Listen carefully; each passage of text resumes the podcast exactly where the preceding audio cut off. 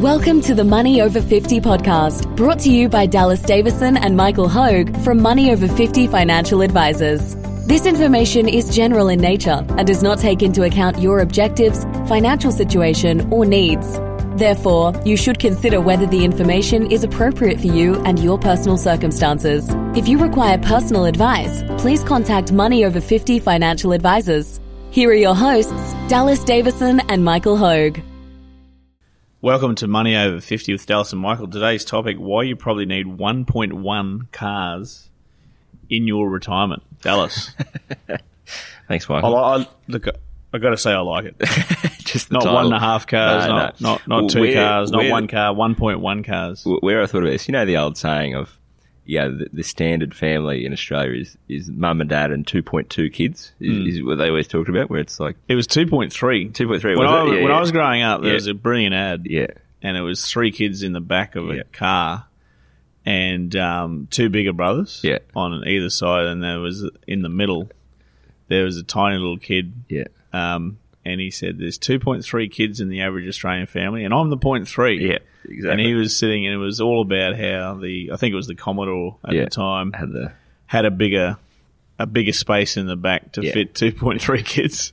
And uh, was- I mean, the whole point of it was Yeah. you never find You can't 2.3 have- you kids. have you yeah. have two, you Yes. have three, and Yeah. his family was three kids. So and, and that's, so where I got thinking about this is, um, it's actually, the 1.1 car thing came from, uh, in my own life, I had a, a mate who's a, a long time listener of the podcast, Andrew from the UK, who's um, when he he came moved over to Townsville and stayed with us for a few months, and he was living with us, and um, he's actually working out of our office and, and using that for for his um, for a bit of his um, IT business, but we worked out that we needed. I had one car, and most of the time, we only needed one car sort of between us. But sometimes, very rarely, we would both need to go somewhere different at the same time. And so we basically worked out we needed 1.1 cars. It would have been a complete waste for us to have two cars, for him to have his own car hmm. while he was staying with me for a couple of months and, and while we were doing so many trips together.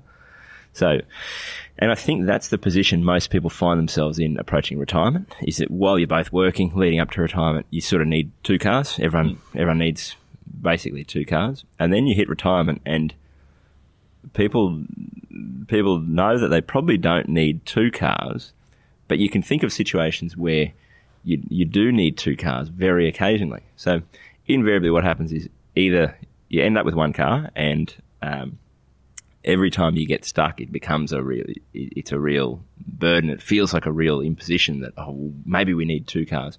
But if you do have two cars, 99.9% of the time, one of them's sitting in the driveway and, and there's only one of the cars being used at any one time. So what I worked out with this is that um, if you have two cars, you'll always use the two cars.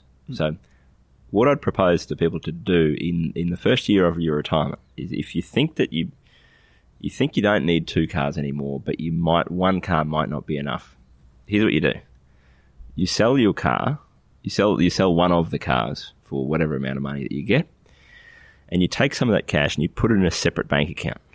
And what you do is you link that bank account to an Uber account, and then what you do is you just go about your normal life for that first year of your retirement with one car, and every time you you need you know you both need to use the car you, you you just get an Uber, but the, this is the key. You use the Uber completely guilt free. You don't think about oh, it cost me twenty dollars to get the Uber from here to there or anything like that. You use just use the Uber, go and live your normal life as you normally would, but get an Uber occasionally when you do when you do both need a car. Then at the end of that year, what you do is you calculate right how much money do I start the year with in that Uber account? How much have I used in Uber expenses for that year? and that actually tells you exactly how much extra car you need. So for some people, you might get to the end of the year and go, "Well, I only took one twenty dollar trip in that account, and so I've only spent twenty dollars." Geez, I, I know then it's very easy to see that I probably, you know, I, I, there's no point us in car because I just don't, we don't use it at all. Now there will be a crossover period where if if over the course of that year you've spent fifty dollars on on Ubers every week, and you get to the end of the year and you've spent two and a half thousand dollars out of that account then you may look at, at purchasing a, another car. But what you really want to do then, and it becomes very concrete, is is the tangible nature of that's what the extra 0.1 of a car cost you in that year if you had to pay that to Uber versus the extra cost to run that extra car in retirement. And and you've done some numbers on on what that actually what that actually costs you. Look, these are rough, rough figures Yeah. um, at best, but I, I've just put down. I- Look, I, I put down for tyres and maintenance on a vehicle a thousand dollars a year. Yep, that's exactly. Could be over, could be under. Yep. Um, a thousand dollars a year for registration. Could be over, could be under. Yeah. and thousand dollars a year for insurance. And again, it could be over or could be under. If you look at all those three things, tyres and maintenance is one, rego is another, Yep. and insurance is another. Yep. Um, I'm going to say they, they they'll all come to on average about three thousand dollars a year, Yep. um, and that includes servicing as well. So Yep. maintenance, servicing. Yep. So I- I'm going to then say that depreciation runs at about five thousand dollars a year. And what I'm talking about there, people will buy a fifty thousand dollar car, and they'll sell it five years later for twenty five thousand dollars. Yep. And um, and what what's happened over that five year period? It's depreciated by five thousand dollars a year. They've bought it for fifty. They've sold it for twenty five. Yep. Now, whether that's less or more than five thousand dollars depends on a number of different factors. Yep. But let's just say it's around that ballpark. Yep. So it's it's it's eight thousand dollars a year to run uh, a vehicle. Yep. So if you if if we look at an average wage for a comfortable retirement for our clients that have recently retired, it's about eighty thousand dollars a year, seventy, eighty thousand dollars a year. Some years they spend more. Um, and again, we've gone into the detail before. They're not paying tax. They're Yeah. not paying off a Yeah. home loan. They're not Yeah. raising a family. All that sort of stuff. About eighty thousand dollars a year Hmm. gives them a good lifestyle. Now, if you're paying eight thousand dollars a year for each vehicle, Yeah. um, it's a good place to shave Yeah. that It's, a- it's an easy living cost because if you think of it in terms of it represents ten percent of your annual living annual living expenses. Yep. So if you could run one vehicle Mm. In retirement Yeah. and um, and and not run two, Hmm. you've got an extra eight thousand dollars effectively to Yes. to put towards something, Yeah. um, travel, you know, anything that you want to do in in, in retirement. So. and It, it is. It's a really, really good area to shave. I, I, I, I believe in terms of, and what I'm talking about that is if you can shave down to one car yeah. and and still live a pretty good lifestyle. And with both people retired, you generally can. You're not both heading in di- different directions to go to work. Mm. Um, uh, yeah, you might need the car. Um, you might. You might both need it at the same time, but Yeah. like like your point is Dallas. Yeah. You've got an account over here now Yeah. Well, with, and- with funds in there, And you know, and you get a taxi or an Uber. Yes, and that that's actually I, I um, that's the way that I think about it, but I think of it a little bit differently, which is that basically the three thousand dollars a year is your running cost. It doesn't matter whether you drive a busted old Camry or whether you drive a, a new car that you bought for sixty thousand. You, you can't really get away with three thousand dollars of running costs. That's hmm. non-negotiable. Hmm. So the depreciation of if you if you have a, you know as your second car a, a really old, really cheap little car, Yeah, that depreciation figure might be might be might be less than five thousand dollars, but it's still a real cost. And and that's the second part It- of it is is if you if you assume that the running cost of three thousand, that's going to happen either way. Mm.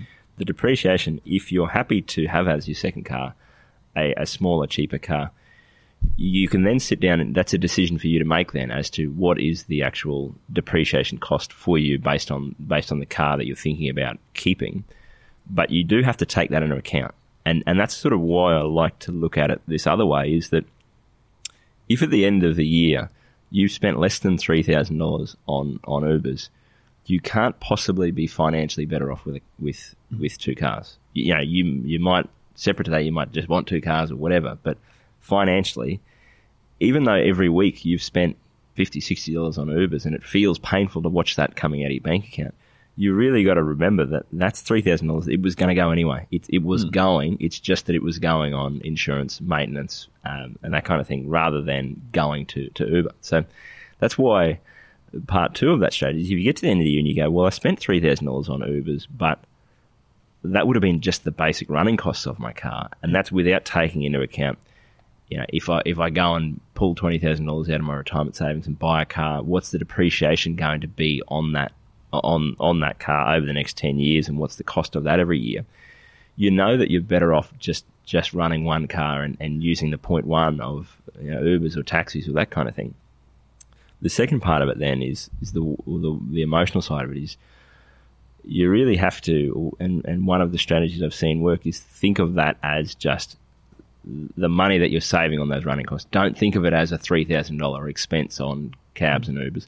Think of it as I've got three thousand dollars in that account, and what I've actually heard of people do is is put three thousand dollars a year into that account to run those Ubers, and mm-hmm. so that when every time you go, you go to go somewhere, and you think, oh, I don't really want to go there because I'd have to get a cab. You think, no, that money's already been allocated for. That's just the savings on the running costs on that car, and then by doing that, you effectively get for free all the all the depreciation. What that was going to cost you in depreciation on that second car, you don't incur any of that cost, but you've already allocated all of all of the expenses of, of what you what you've needed to. Mm-hmm. And if you get to the end of that year and you've spent five thousand dollars on Ubers, and you go, well maybe I can run some little tiny cheap car that's only going to cost me $1,000 in depreciation. Maybe I'm slightly better off having that.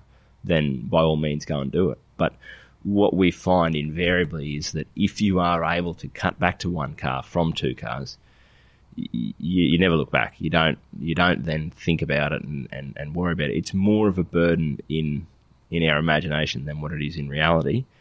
And for most people, like you said, Michael, it's a big place to be able to cut those, you know, to shave a significant percentage of your of your income needs every year is to run back to one car. Yeah, look, and especially yeah, if we started with the assumption that eighty thousand dollars was going to be a really comfortable retirement, but for you know whatever reason, you you've worked out that you you can sustainably draw only seventy five thousand mm. dollars from your retirement savings, yep. then it's it's a low hanging f- piece of fruit here is, yeah. to be able to look at and say, okay, well, well we could do without yep. a second vehicle yep. in this situation. So, and that's that's exactly the, the I guess the point there is if you think of it as we were going to spend eighty thousand uh, dollars each year if we if we allow for three thousand dollars of running costs and five thousand dollars of depreciation, we were going to run two cars. It was going to cost of our eighty thousand, eight thousand was going to be going out in that you go, okay, well, we're still going to have the, the running cost of $3,000. That pays for all the Ubers, all the cabs for the year.